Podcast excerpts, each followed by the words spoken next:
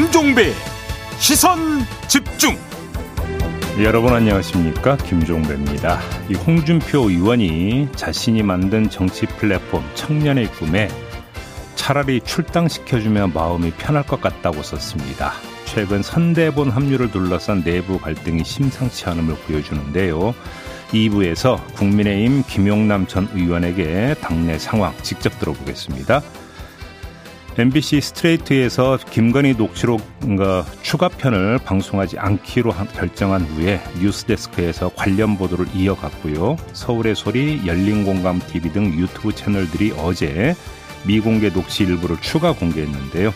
3부에서 열린공감TV의 강진구 기자와 자세한 이야기 나눠보겠습니다. 1월 24일 월요일 김종배의 시선집중 광고 듣고 시작합니다.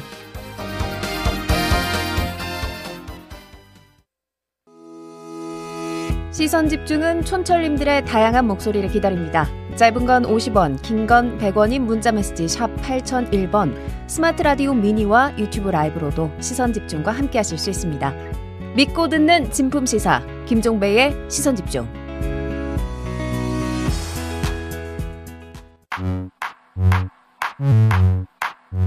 뉴욕에 뉴욕 타임즈가 있다면 시선 집중에는 JB타임즈가 있다. 촌철살인 뉴스 총정리 JB타임즈. 더마카와 함께 시선 집중의 문을 열겠습니다. 어서 오세요. 네, 안녕하세요. 더마카입니다. 김충호 님이 내가 알림 설정까지 하고 뉴스를 보는 날이 오다니 너무 중독성이 강해요, 종배님이라고 인사 보내주셨습니다. 아 그러세요? 네, 아유, 고맙습니다. 이렇게 일찍 일어나시고 일어나시자마자 뉴스를 챙기시면 그러니까요. 세상이 환해지지 않겠습니까? 네. 네. 아, 세상이 환해진다고요? 네, 세상 보는 눈이. 아, 보는 눈이. 네, 네 김충호님, 매일매일 알람과 함께 저희와 함께 해주시면 감사하겠습니다. 음. 그리고 반야님은 출근길 라디오로 만나다 유튜브로 보니 좋네요. 라고 인사해 주셨는데요. 음흠. 자주자주 오세요. 그러게요. 네, 유튜브는 또 유튜브 나름대로의 맛이 또 있거든요. 네. 좋아요 꼭, 구독 꼭 잊지 마시고요. 네, 화면 나가는 바람에 고충이 좀 없지 않아 있습니다만 네. 라디오의 자유로움이 좀 약간 사라지는 부분이 있어갖고. 네. 근데 우리 뭐그 촌철님들은 더 좋은 거 아니겠습니까? 그렇죠. 저 인간이 어떤 표정 짓고 있나 이런 거 보면서 그죠? 네. 네, 그렇습니다. 네. 에이스타인 가시죠? 네, 지난주 금요일 조경태 국민의힘 의원과 홍준표 의원의 선대본 합류 가능성에 대해서 짚어봤는데요. 네. 조경태 의원은 경선 당시에 홍준표 캠프의 좌장이었고 지금은 선대본 직능 본부장을 맡고 있습니다. 음. 그래서인지 조금은 긍정적인 전망을 내놓았었는데요. 홍 의원과 윤석열 후보 회동 분위기가 언론에 알려진 것보다 화기애애했다. 으흠. 그리고 최재형 전 감사원장은 홍준표의 측근이 아니다. 네. 윤석열 후보가 조언을 좀 해달라고 해서 음. 이런 사람이 가면 좋겠다. 이런 취지의 조언이었다. 으흠. 조건이 아니라 조언이었다. 이런 입장을 전했는데요. 하지만 주말 사이에 보니까 좀 아닌 것 같아요. 홍준표 의원이 내 발로는 못 나가겠다. 차라리 출당이라도 시켜줬으면 좋겠다 이런 입장을 내놨고요. 음. 권영세 선거대책본부장이죠. 권영세 의원은 정권 교체라는 대의를 위해 무슨 일을 해야 할지 홍 의원이 알 거다라고 했거든요. 네. 이렇게 되면 어떻게 하자는 걸까요? 그러니까 왜 내 발로 못 나간다고 했을까요? 나갈 수 있잖아요. 당원 자격 없다고 허. 이런 얘기까지 들었잖아요. 그렇게 못 하겠다는 거죠. 그러니까요. 여기에 뭔가 좀 깔려 있는 건지 잘 모르겠습니다만 음. 뭐 관계가 너무 틀어질 대로 틀어진 것 같긴 하죠. 네. 하지만 지금 이준석 대표의 또 톤은 좀 약간 달라요. 중재에 노력하고 있다. 그러니까 뭐 예를 들어서 뭐 홍준표 의원이 사천을 한 정황은 없다. 음. 그다음에 윤석열 후보가 오해를 풀기 위해서 노력해야 한다. 이렇게 이야기를 한 거 보면 이준석 대표와 어, 선대본에 있는 분들과의 약간 온도차가 좀 느껴지지 않습니까? 이 온도차가 느껴지는 부분들인데 요게 어떻게 이제 그 조정이 되는 건지를 좀 봐야 될 것 같아요. 네. 그렇게 시간이 많이 남아 있는 것 같지는 않지만 네. 다만 그런 점에서 본다면 이 온도차가 뭘 뜻하는 거냐면 간절함의 차를 뜻하는 것 같아요. 오. 선대본에 그러니까 있는 사람들은 홍준표 의원의 역할과 도움이 그렇게 꼭 간절한 건 아니다라고 보니까 저렇게 강수로 나고 하는 걸고. 아, 간절하지 않다. 이준석 대표는 상대적으로 필요하다고 보는 것 같고. 이 시각차가 결국은 태도의 온도차를 낳고 있는 게 아닌가. 음흠. 이렇게도 한번 해석을 해볼 수 있을 것 같은데요. 최종 결론은 어떻게 나는지 좀 보죠. 네, 네. 준석 대표가 24일 전에는 결론이 난다 그랬는데 오늘이 24일이거든요. 그러니까요. 어떻게 될지 좀 음. 지켜보도록 음. 하겠습니다. 네. 뉴스와 분석이 함께하는 제이비타임즈 오늘 주목할 뉴스들 챙겨드리겠습니다. 첫 번째 뉴스는 어떤 건가요? 네, 국민의힘으로 가보죠. 이양수 선대본 수석 대변인이 김건희 씨의 추가 사과 가능성을 시사를 했다고 합니다. 네. 기자들의 질문에 김건희 씨 직접 사과 방안이 검토된 바는 물론 있다. 이렇게 있다. 대답을 했다라는 거고요. 다만 MBC가 스트레이트가 아니라 뉴스데스크를 통해서 녹취 내용이 계속 방송이 되고 있다. 이 점을 그 환기를 시키면서 음. 그게 다 끝난 다음에 종합적인 입장을 내도록 하겠다. 이렇게 대답을 했다라는 겁니다. 어, 네. 이런 사과 어떤 내용일지 좀 궁금하긴 한데요. 일단 효과가 좀 있을까요? 먼저 짚어야 되는 게 사과의 내용 아니겠습니까? 그렇죠. 뭘 사과하느냐라는 거잖아요. 네. 예를 들어서 뭐 미투 관련 어, 안희정 관련 발언 이런 거 뭐 사과하는 것은 그렇게 어려운 문제 같지는 않습니다. 이미 뭐, 이미, 뭐, 네. 뭐 송구하다는 입장을 내놨으니까. 네.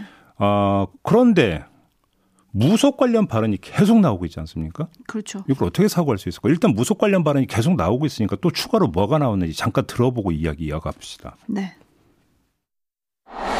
네, 무정 스님이라고 말이 스님이지 진짜 진짜 스님은 아니고 음. 그 스님이 이제 우리 남편 20대 때 만나가지고 이제 원래 한국은행에 취직하려고 했어요. 하도 고시가 떨어지니까 그 양반이 너는 3년 더 해야 된다 해가지고 딱 3년 뒤에 지금만 붙더라고요. 그분이 이제 우리 남편 또 검사할 생각도 없었는데 너는 검사 탈자다 해가지고 이제 됐죠. 아, 너는 성렬이하고 맞는다. 아, 그분이 네. 처음에 소개할 때도 너네들은 완전 반대다. 김건희가 완전 남자고 성렬이는 완전 여자다. 음. 근데 정말 결혼을 해보니까 진짜인 거야. 사진 보내고 그다음에 손금 네. 있죠.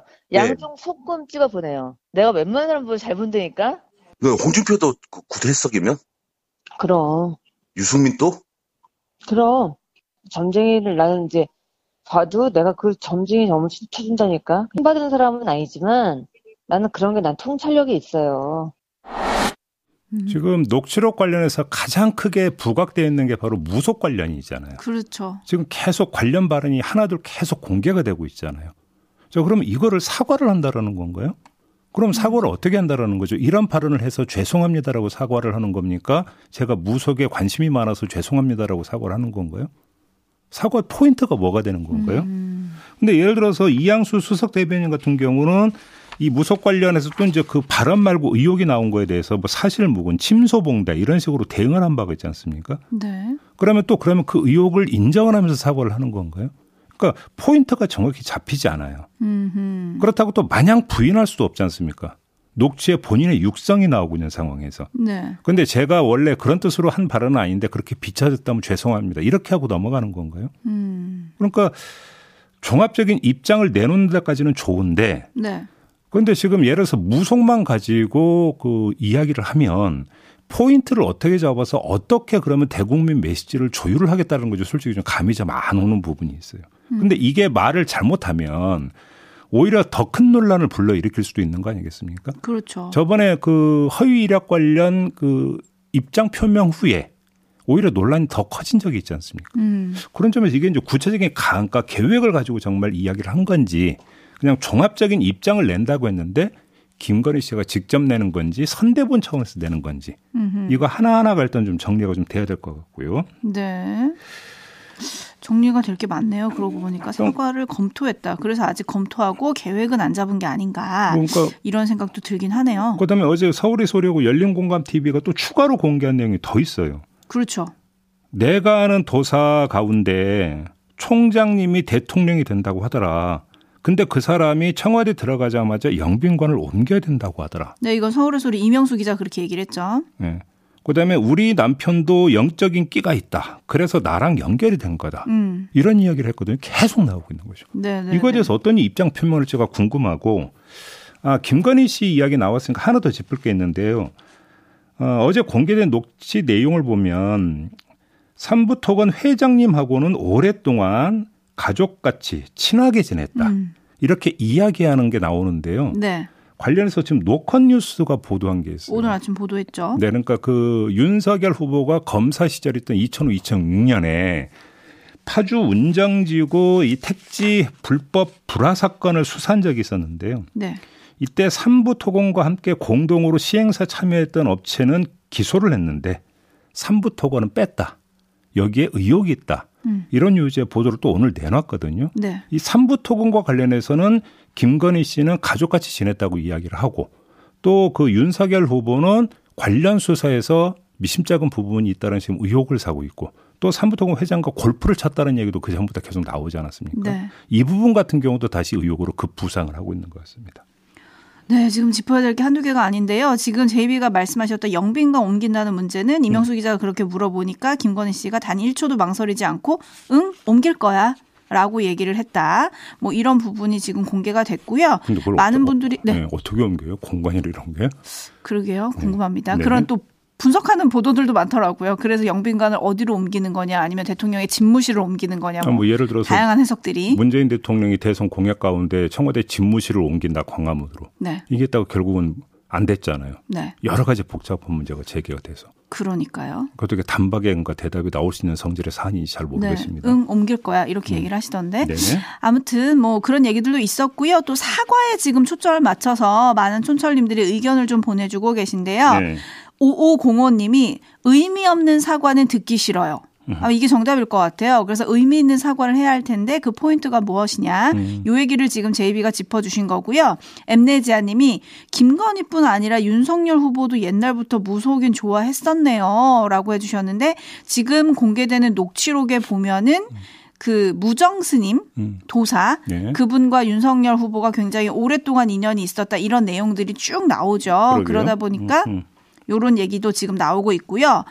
또 하나 잠깐 아까 오디오에서 들려드렸는데 김건희 씨가 홍준표 의원하고 유승민 전 의원도 구술했다고 말한 부분이 있습니다. 네. 그래서 당사자들은 발끈하고 나섰어요. 예. 홍준표 네. 의원은 거짓말도 저렇게 자연스럽게 하면 나중에 어떻게 될지 참 무섭다. 음. 내 평생 굿한 적 없고 나는 무속을 믿지 않습니다. 라고 했고 유승민 전 의원도 허위 날조다. 구술한 적이 없다 이렇게 밝혔거든요. 네. 사과를 한다면 이 두 분에게도 사과를 해야 하지 않을까요? 그렇죠. 그렇게 되는데 만약에 안 해버리면 어떻게 됩니까? 근데 입장을 그 김건희 씨가 직접 나와서 입장을 발표를 했는데 사고를 안 해버린다라고 한다면 국민적 평가 이전에 내부에서 다시 논란이 불집해지는 거 아닙니까? 그렇죠. 이분들이 반발을 하면서. 그렇죠. 그래서 종합적인 입장을 낸다고 하길래 네. 야 이거 종합하기 어떻게 종합할 건지 그게 궁금해서 조금 전에 한번 포인트를 짚어봤던 그러게요. 겁니다. 그리고 또 윤석열 후보가 어떤 입장을 낼지도 궁금하고 관심인데 네. 어제 기자들에게 누가 뭐라고 말했는데 거기에 대해서 어떻게 생각하세요? 그런 건 이제 그만하자. 음. 이렇게 얘기를 했습니다. 네. 그러면서 홍준표 의원 이제 선대본 합류 어떻게 하실 거냐, 또 김건희 씨 관련 녹취록 계속 나오는데 어떻게 하실 거냐라고 음. 기자들이 질문을 했는데 음. 이렇게 원천 봉쇄를 하고 말을 안 했거든요. 네. 요건 또 어떻게 봐야 될까요? 아, 국민들이 궁금해 하는 거에 대해서 기자들이 묻는 거 아니겠습니까? 네. 그러면 기자들을 상대로 하는 게 아니라 국민들을 상대한다고 봐야 되는 거 아닌가요? 그런데 자 국민들이 궁금해하는 부분에 대해서는 정확히 입장을 밝혀야 될 의무가 있는 거 아닌가요? 그렇죠. 그렇게 봐야 되는 거죠. 네. 입장을 밝히고 안 밝히고는 내 권리다가 아니라 음흠. 최고의 공직에 도전하는 사람이라면 그건 의무라고 봐야 될 것 같습니다. 음, 네. 그렇죠. 음. 3382님은 아유 시선 집중 인터뷰는 못 하겠네요. 시사 프로그램 질문은 다 저런 식이던데. 그래도 전화 드리겠습니다. 윤 후보님 네. 만나고 네. 싶습니다. 네. 네. 그리고 또 윤석열 후보 장모의 2심이 내일 있더라고요. 네. 네 이런 처가 리스크가 윤 후보의 난관이 될지 음. 잠시 후 2부에서 김용남 전 특보에게 여러 가지를 좀 네. 종합적으로 음. 물어보도록 하겠습니다. 네. 제이비타임스 다음 주목할 뉴스 오디오로 먼저 만나보시죠. 참으로 많은 기득권들하고 부딪혔고 많이 공격당했지만 두렵지 않았습니다. 내가 잘못한 것이 없으니까 사필 규정할 것이다. 그런데 지금 두렵습니다. 제 두려움의 원천은 이런 겁니다. 지금 검찰 있는 제도 덮고 없는 제도 만들 수 있다고 믿는 조직들입니다. 누가 이렇게 말합니다. 이재명은 확실히 범죄자가 맞다. 자기가 반드시 책임을 묻겠다. 누가 그랬습니까? 이번에는 제가 지면 없는 죄 만들어서 감옥 갈 것 같습니다, 여러분. 검찰 검찰 공화국이 열립니다, 여러분. 여러분, 이거는 이 전쟁의 공포,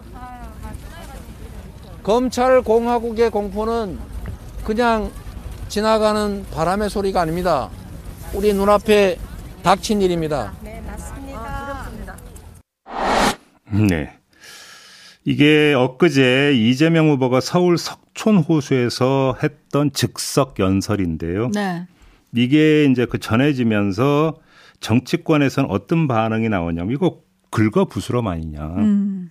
아니 이렇게 돼버리면 가장 먼저 연상되는 게 뭐겠냐 대장동 의혹 아니겠냐 그렇죠. 그러면 결국은 자기 발목을 잡는 건데 연상이 이렇게 돼버린다면 뭐하러 저런 얘기를 하느냐 음. 결국은 긁어부스럼 발언이다 이런 식으로 평가를 하던데요. 정말 그럴까요? 한번 이걸 좀 짚어봅시다. 아 다를 수도 있단 말씀일까요? 제가 볼 때 이재명 후보에게 대장동은요 상수예요, 상수. 변수가 아니라. 그렇죠. 계속 따라다니죠. 예. 그러니까 이재명 후보 본인이 본인이 자기 입에 올리지 않아도 다른 데서 계속 올리게 돼 있습니다. 예를 들어서 지금 뭐 대장동 사인방 재판 계속되고 있지 않습니까? 네. 매주 열리고 있잖아요. 그러니까 이거는 긁어부스럼이 아니라 만성부스럼이다. 음. 대장동은. 이렇게 봐야 될 것 같고요. 따라서 그런 연상 효과가 그 부작용이 있는데 왜 저렇게 어리석게 발언을 했을까? 이렇게 분석하는 것은 좀 단선적 분석인가 아닌가 싶은 생각이 좀 들고요. 어. 제가 볼 때는 이걸 먼저 환기할 필요가 있을 것 같습니다. 작년 말에 윤석열 후보가 이재명 후보를 두고 확정적 중범죄자라는 표현을 쓴 적이 있었습니다. 네. 기억나시죠? 네. 그러다가 손해를 봤죠. 물론 그러니까 이유가 이것만은 아니었지만 이때 윤석열 후보의 지지율이 하락을 했었습니다. 음. 이 즈음에 아 제가 유튜브 연장 방송에서는 언급한 적이 있지만 본방에서는 언급을 안 했던 것 같은데요. 시사인이 한 업체와 손을 잡고 그 국민의힘 경선 과정에서 윤석열 후보가 쏟아냈던 말을 분, 텍스트 분석을 했어요. 네. 여기서 가장 빈번하게 등장하고 가장 거기서 키워드로 꼽았던 게 뭐였냐면 응징이라는 단어였어요. 네. 응징이라는 단어. 이 응징이라는 단어가 이제 가장 도드라졌고 이것이 윤석열 후보를 향한 이미지에 상당한 영향을 미칠 수 있다라고 하는 분석이 나왔던 건데 음. 지금 이재명 후보는 바로 이걸 쳤다라고도 볼 수 있는 거겠죠. 어허. 이렇게 치면서 오히려 그 윤석열 후보의 부정적인 측면을 부각을 시키려고 했던 거 아니냐. 네. 이렇게 해석을 하는 게 좀 일차적인 해석 같고요.